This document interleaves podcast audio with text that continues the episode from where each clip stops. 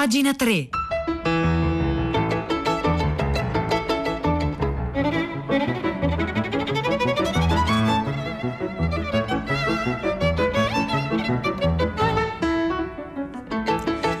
Buongiorno, un saluto da Nicola La Gioia, benvenuti a pagina 3, la cultura nei quotidiani, nelle riviste e nel web, 9 minuto 42 secondi, oggi è mercoledì 28 luglio. Noi cominciamo con, con una domanda, che cosa fare quando gli scrittori muoiono dicendo di bruciare delle loro carte per quanto importanti bisogna appunto eh, distruggerle o bisogna conservarle? Se lo chiede la stampa, eh, tutto nasce dalla, da un dilemma legato a, a Philip Roth, il romanziere, ha, ha lasciato insomma, due corposi, diciamo così, memoriali. Uno eh, riservato al suo, al suo, biografo, l'altro invece è un eh, forse mh, mm, eh, più piccante, così eh, direbbe la stampa eh, scandalistica, è suo, diciamo, la sua difesa contro il libro di memorie della sua ex moglie, l'attrice Claire Bloom, che nel 1996 pubblicò via dalla casa di Bambola. Ecco, Philip Roth eh, queste, queste carte le ha lasciate da una parte prima di morire, dall'altra però la sua disposizione è stato quello di distruggerle, però molti studiosi dicono no, bisognerebbe bisognerebbe salvarle perché raccontano dell'uomo e forse anche dello scrittore molte,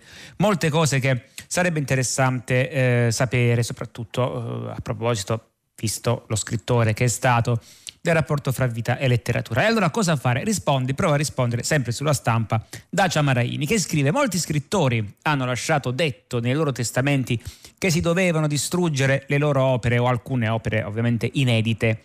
Ma un dubbio sale spontaneo. Se tenevano tanto a mandare al macero i loro scritti, perché non l'hanno fatto loro stessi? Perché lasciare a chi gli sopravvivrà il difficile compito di, eh, di, rischiare un diritto letterario oppure di disobbedire alla volontà dell'autore, perché questi sono, diciamo così, i due corni della questione. Insomma, è come se l'autore lasciasse detto, scrive Dacia Maraini sulla stampa, io rinnego quello che ho scritto, ma sta a voi decidere se conservarlo o no. Insomma, è un po' come consegnare un cerino acceso in mano a chi non vorrebbe bruciarsi le dita. Eh, e allora un po, di, un po, di, esempi del passato, non cita da, da Ciamaraini, ma perché è stato già citato tantissime volte, eh, Franz Kafka che addirittura appunto aveva lasciato queste disposizioni per i suoi scritti, alcuni dei suoi scritti eh, maggiori e per fortuna in questo caso le, le, volontà di Franz Kafka sono state disattese. Ma appunto da Ciamaraini ricorda Gioacchino Belli che aveva destinato a rogo tutte le sue eh, poesie, ma nel suo caso era comprensibile, quindi i motivi possono essere diversi caso per caso. Lavorando per il Vaticano considerava pericolosi i versi che aveva pubblicato quasi sempre anonimi. Per fortuna i suoi eredi non gli hanno dato retta. E poi, e poi il caso di una grandissima poetessa, Emily Dickinson, che aveva nascosto in un cassetto le sue meravigliose poesie pensando che le avrebbero gettate via, visto che nessuno voleva pubblicarle ed erano considerate so, per molti incomprensibili e comunque fuori regola per i canoni estetici del tempo, ma lei era spinta dalla disperazione di non essere capita, non certo dalla voglia di autocensurarsi, scrive Dacia Maraini. Per fortuna la sorella Lavinia e la cognata Susi, le sole ad aver capito la sua originalità, la sua grandezza, hanno raccolto amorevolmente quel ben di Dio per consegnarlo ai posteri. Aggiungiamo anche una certa eh, cecità misogina. Oggi Emily Dickinson è considerata la più potente, la più misteriosa, la più originale protagonista della poesia americana. Certo bisogna capire perché un autore vuole rinnegare e far sparire i suoi scritti per paura di una condanna, come nel caso di Belli, o for- eh, poi veniamo al caso di Philip Roth, eh, Maraini dice, oppure per, per pudore dei suoi più segreti sentimenti. Questo sembra che sia il caso appunto eh, di Roth, oppure perché le sue idee sono mutate nel tempo in modo sin troppo radicale. Forse la cosa più saggia, sempre Maraini, sarebbe quella di lasciar passare del tempo, in modo che la temperatura dei pettegolezzi e della cronaca legata alla persona si raffreddi e poi magari pubblicare ogni cosa. Ricordo la faccia scavata e gli occhi malinconici di Ezra Pound quando Venne in Sicilia 48 anni fa a ritirare il premio Brancati Zafferana, si era pentito di aver aderito al fascismo, tanto che si era condannato al silenzio. Era un silenzio di penoso isolamento, più per lui che per noi che ammiravamo i suoi cantos, pur non comprendendo i suoi scritti a favore di Mussolini. In realtà, eh, aggiungo io, il silenzio eh, di, di, di, Pound era ancora più complesso di così, perché era il silenzio di chi ritiene appunto che la sua vicenda eh, fosse stata così complessa, pur nella sua eh, forse contraddittorietà, da non poter venire compresa. Quindi era, era, un silenzio, al tempo stesso anche un silenzio di protesta per le condizioni in cui era stato eh, detenuto eh, nel, nel manicomio criminale, ma anche perché appunto riteneva difficile a quel punto la comunicazione. Con, con, il resto del mondo. Eh, bellissima, appunto, tanti, molti di voi la conoscono, il, uh, il video in cui eh, mandato in onda dalla RAI, si ritrova anche in rete, in cui Pasolini ed Ezra Pound sono uno accanto all'altro e uno legge i versi dell'altro, cioè Pasolini quelli di Pound che invece rimane quasi sempre in silenzio, ma qualche parola la dice. Credo che oggi, appunto, questa di nuovo Dacia Maraini, si infurierebbe Ezra Pound a sapere che il suo nome viene usato da neonazisti che negano la storia, anche eh, la figlia di, eh, di, Ezra Pound è molto arrabbiata eh, appunto con, con, Casa Pound che usurpa e getta fango sul nome del poeta, secondo appunto la figlia di Ezra Pound. del resto i, i versi di Pound continua Dacia Maraini, non corrispondono alle sue dichiarazioni di fede politica, come i grandi romanzi di Céline, Morte a credito, ehm, Viaggio al termine della notte, non corrispondono alle sue provocazioni ideologiche. Ho sempre pensato Comunque, continua Dacia Maraini, che uno scrittore debba mettersi a nudo, la sua credibilità sta nel coraggio di raccontare di sé, oltre che degli altri, e anche se chi, eh, anche se eh, chi, scrive lo fa sempre eh, in, in, prima persona, anche quando racconta dell'altro, anche quando sembra che racconti di altri, in realtà è sempre sé, che mette a nudo se il, il romanzo o il racconto o la poesia è è veramente eh, potente. Poi appunto fa il proprio esempio. Dacia eh, Maraini, nel mio caso eh, io ho tenuto un lungo diario e ci sono momenti in cui mi propongo di distruggerlo, non perché conservi segreti di cui mi vergogni, ma per un attaccamento, eh, per pudore, per attaccamento a tutta una serie di luoghi reconditi e inaccessibili che Jung chiama la nostra interiorità e come ho creduto di risolvere, diciamo così, eh, la faccenda, eh, ho deciso, scrive Dacia Maraini, che i, i diari non li brucerò, ma ho lasciato scritto che andranno pubblicati vent'anni dopo la mia morte. Le lettere, chissà, dovrei rileggerle, ma non so più dove sono finite. Allora questo pezzo sul, questi pezzi insomma interessanti su che cosa fare eh, degli scritti dei grandi autori che raccomandano di distruggerli ma poi non lo fanno in prima persona, c'è il pezzo appunto entrambi sulla stampa a, FIBA, a, FIBA, a firma di Fabio Sindici per quanto riguarda Philip Roth e quello che abbiamo letto a firma di Dacia Maraini.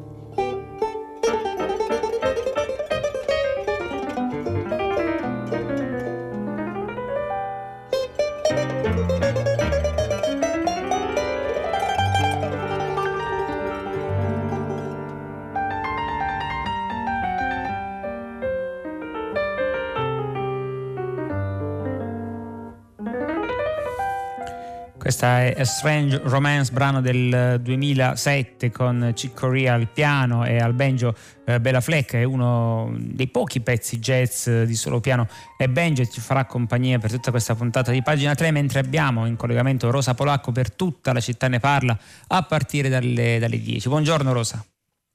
Ciao Nicola, buongiorno. Allora, sui giornali di oggi c'è una foto, quella della campionessa Simone Biles, una farfalla che ha la forza di una leonessa, che si ritira dal concorso generale tra le lacrime a Tokyo dicendo che avverte tutto il peso del mondo sulle sue spalle.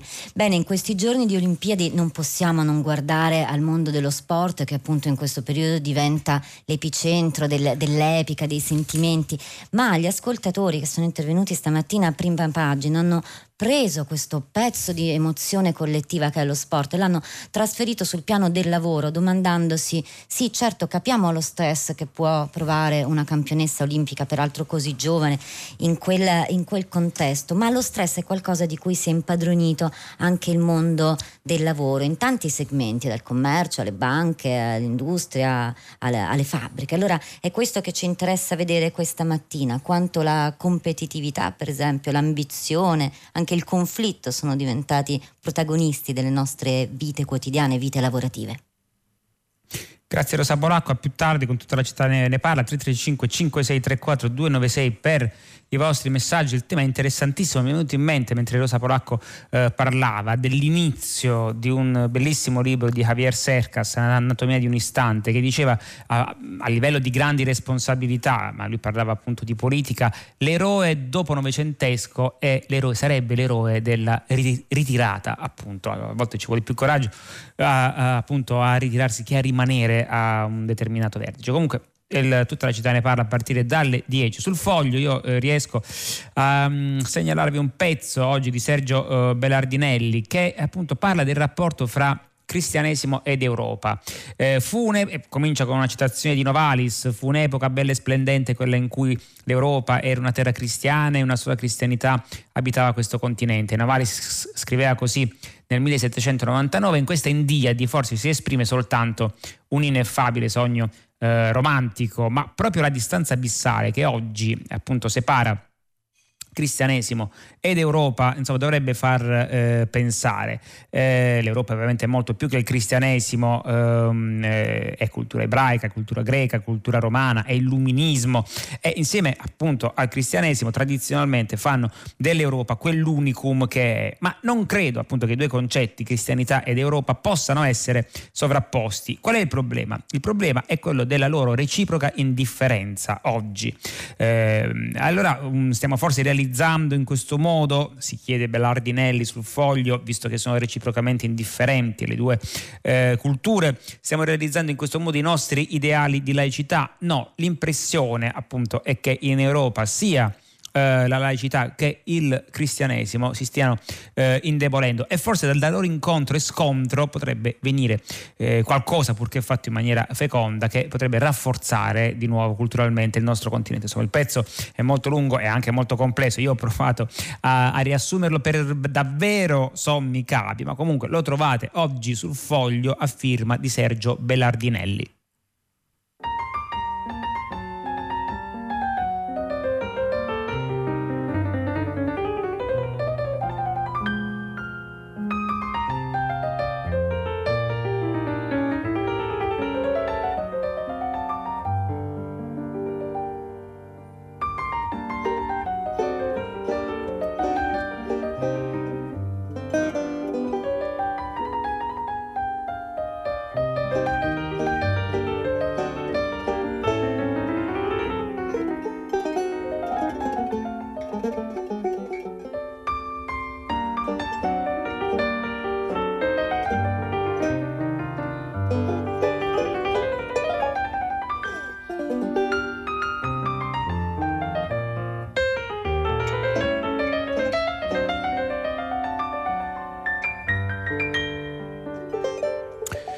15 minuti 39 secondi qui a pagina 3. Beh, oggi dobbiamo fare il, gli auguri di buon compleanno al maestro Riccardo Muti che compie 80 anni e sul Corriere della Sera c'è ampio spazio per questa ricorrenza oggi, per questo compleanno. Oggi in edicola con il Corriere l'autobiografia appunto di Riccardo Muti che oggi compie eh, 80 anni, c'è la prefazione di Luciano Fontana, il direttore del, del Corriere eh, della, della, Sera, trovate appunto a doppia pagina sul Corriere appunto nella, eh, nelle pagine eh, culturali. Quindi auguri eh, a Riccardo Muti, ma quest'anno, ecco, sempre rimaniamo in ambito Corriere, sono anche 100 anni eh, dalla scomparsa del grande eh, Enrico Caruso, che appunto um, c'è sulla lettura un pezzo di Helmut Failoni proprio dedicato a Caruso. A dieci anni lavorava con i calzoni corti in una fonderia di Napoli. A 20, eh, ecco, Riccardo Muti è nato a Napoli anche a proposito di, eh, di paralleli, da famiglia molfettese. A 20, eh,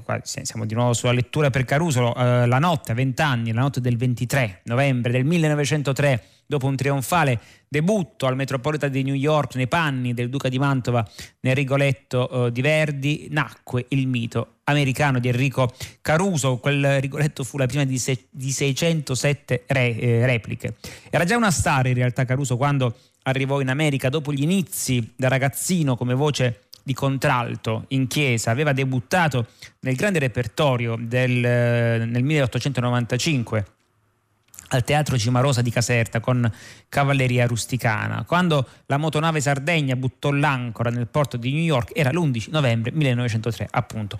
Eh, 12 giorni prima del debutto, il contratto ricco, anzi ricchissimo, che firmò col Metropolitan gli meritò grossi titoli sui quotidiani italiani. E pensare però che due anni prima, e precisamente il 30 dicembre del 1901 Caruso fu fischiato a Napoli. Fu fischiato a Napoli al San Carlo durante la messa in scena dell'Elisir d'amore di Donizetti. Giurò che non avrebbe mai più cantato nella sua città e così fece. Fu fischiato, eh, spiega alla lettura del Corriere della Sera Enrico ehm, Stinchelli, trasmissione appunto La Barcaccia di Radio 3, eh, perché fu fischiato, perché cantò in maniera completamente diversa, cantò in maniera nuova rispetto eh, a, a, Ferdinando eh, De Lucia, a Fernando De Lucia che era di casa al San Carlo, insomma Caruso fu il primo cantante moderno, il primo a cantare con la voce lontana dai cliché ottocenteschi. È stata una voce sensuale quella eh, di Caruso e questa è stata la prima grande rivoluzione probabilmente perché i tenori prima usavano una voce più stilizzata, più debitrice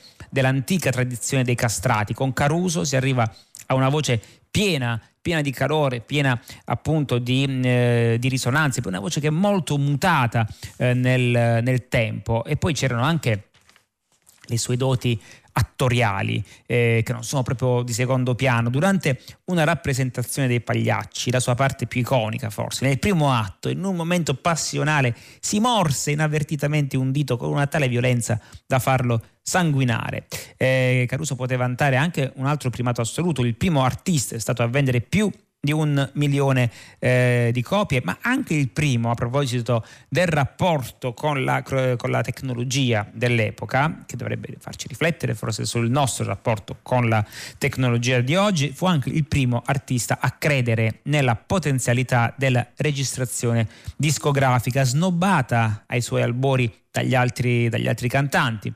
Poi appunto firmò un contratto in esclusiva per la casa discografica Victor che gli fruttò eh, molto denaro, i suoi cachet erano strabilianti, i cantanti di quell'epoca percepivano somme inimmaginabili oggi per la musica classica, forse per la musica rock potrebbero essere eh, equiparabili no? Il, rispetto al Novecento, eh, forse la più bella, una delle più belle per, nella sua divertente paradossalità, eh, il più bel complimento a Caruso l'ha fatto il grande scrittore austriaco Joseph Roth che disse sarebbe diventato cantante anche se fosse venuto al mondo senza corde vocali. Ancora buon compleanno per gli 80 anni di Riccardo Muti e appunto il ricordo di Enrico Caruso sulla lettura del Corriere della Sera.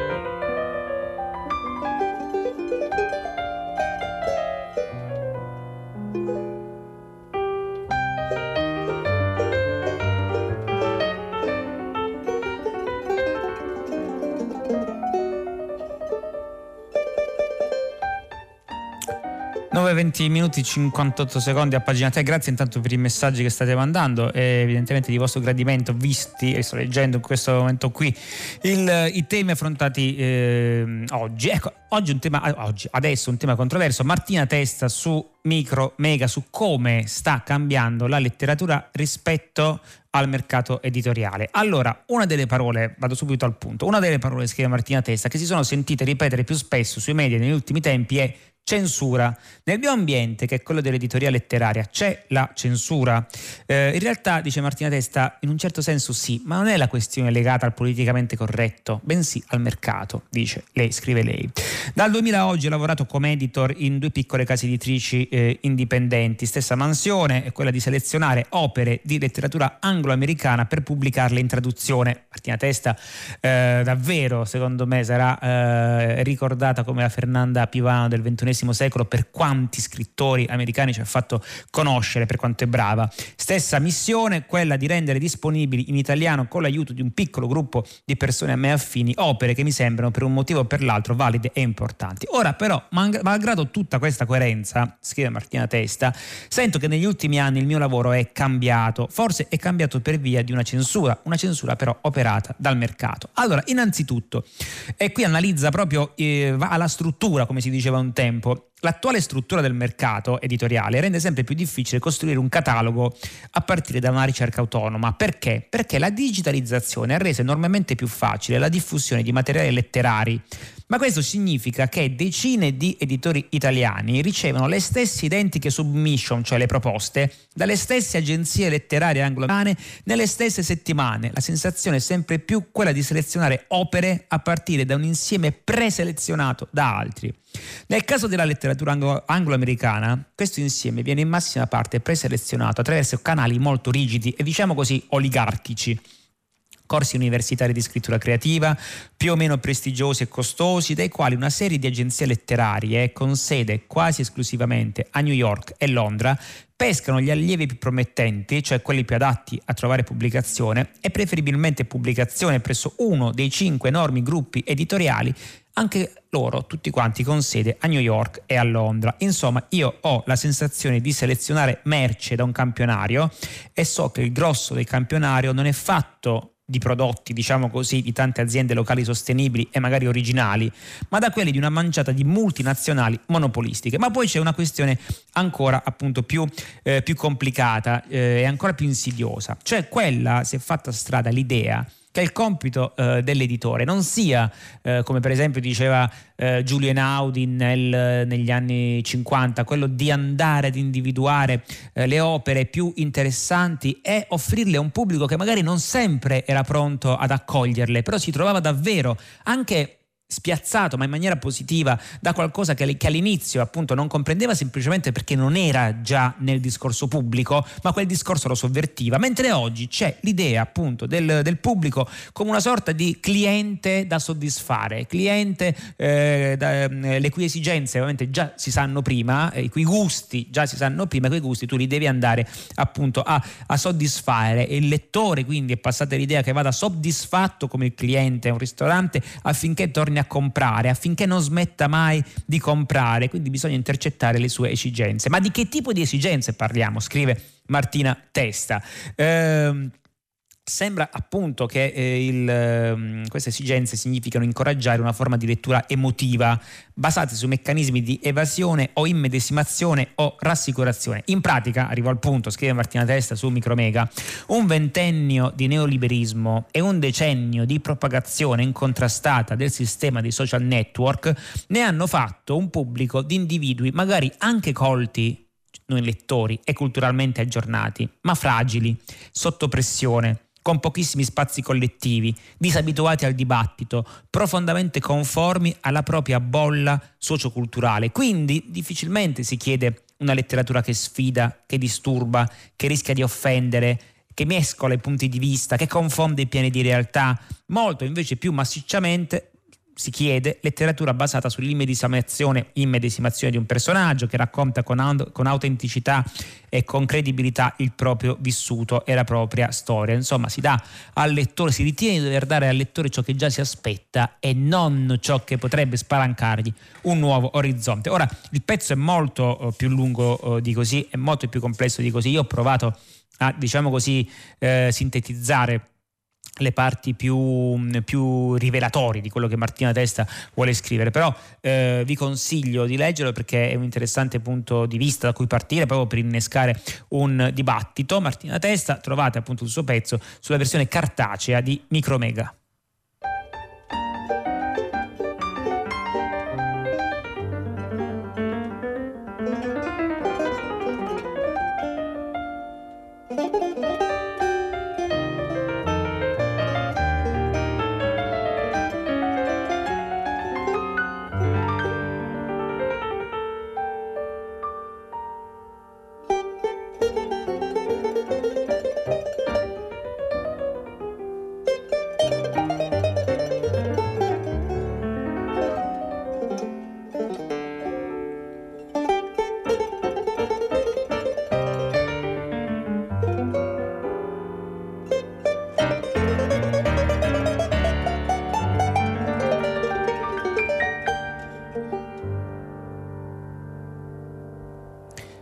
Questa è Strange Romance, c'è Chick Corea al piano e Bella Fleck al banjo, il, il pezzo che ci ha accompagnato davvero molto piacevolmente in questa puntata di pagina 3. Io vi segnalo su domani un, un articolo di Valerio Magrelli, quindi un poeta a che fare con, eh, con la pianura padana, perché Marco Belpoliti, ne avevamo parlato eh, qualche, qualche, mese fa eh, qui a pagina 3, dedica alla pianura padana un libro che si chiama appunto Pianura, suo, il, suo ultimo, il suo ultimo libro. Esistono libri, scrive Magrelli, fatti apposta per forzare limiti, per mescolare i generi, per confondere eh, le carte. Eh, il, ed è appunto quest'opera, La pianura, eh, la pianura padana, che è un oggetto misterioso, un teatro a cielo aperto fatto di malinconie e di fantasmi. Piatta e piatta, scrive Belpoliti, eh, e gli abitanti della pianura padana sono stati abituati per secoli a stare schiacciati a terra per non farsi vedere Così abbiamo fatto per secoli.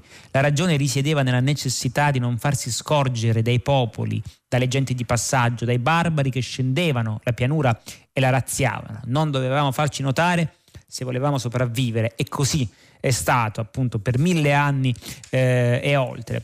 Poi ancora parla del magone, cioè questo sentimento di malinconia che a quanto pare, stando a quanto scrive Valerio Magrelli e Marco eh, Belpoliti, eh, la pianura padana sa evocare così bene e sa infondere anche in maniera così certe volte eh, misteriosa e affascinante in chi ci abita, in chi ci è nato e poi appunto si parla anche dell'Emilia Romagna, eh, dei CCCP, eh, quella però era l'Emilia paranoica e forse siamo su un altro eh, territorio per quanto appunto territorio musicale e appunto a proposito di territorio musicale cediamo il, microf- il microfono a primo movimento con Valentina Losurdo, io vi ringrazio per l'ascolto, con me vi ringraziano Mauro Francisci in console, Piero Pugliese in regia, Cristiana Castellotti, Angela Randini in redazione, Maria Chiara Beranec, curatrice de- del programma. L'appuntamento con pagina 3 per domani alle 9. Un saluto da Nicola La Gioia.